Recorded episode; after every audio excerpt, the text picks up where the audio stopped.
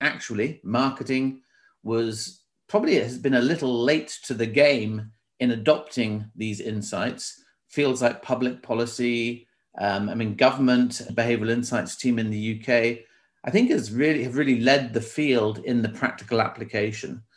I get asked by a range of organizations. I've worked with NGOs on um, how to architect choices in school cafeterias, how to um, make the people who offer uh, family planning help in Eastern Africa make it a more natural choice for them to support their communities by offering that help.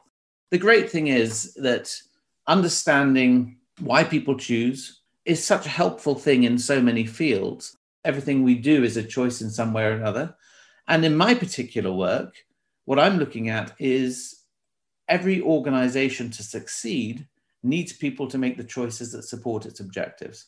That could be your customers choosing your brand or your service. It could be your employees, uh, uh, the people who, who you work with, uh, making choices to work in a certain way or to adopt a certain process. It could be your partners, your business partners.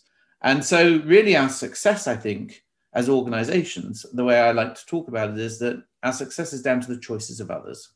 Our actions are important, but really, what we're trying to do is get other people to choose in our favor. Listen to the full 30 minute interview in the Mind Tools Club.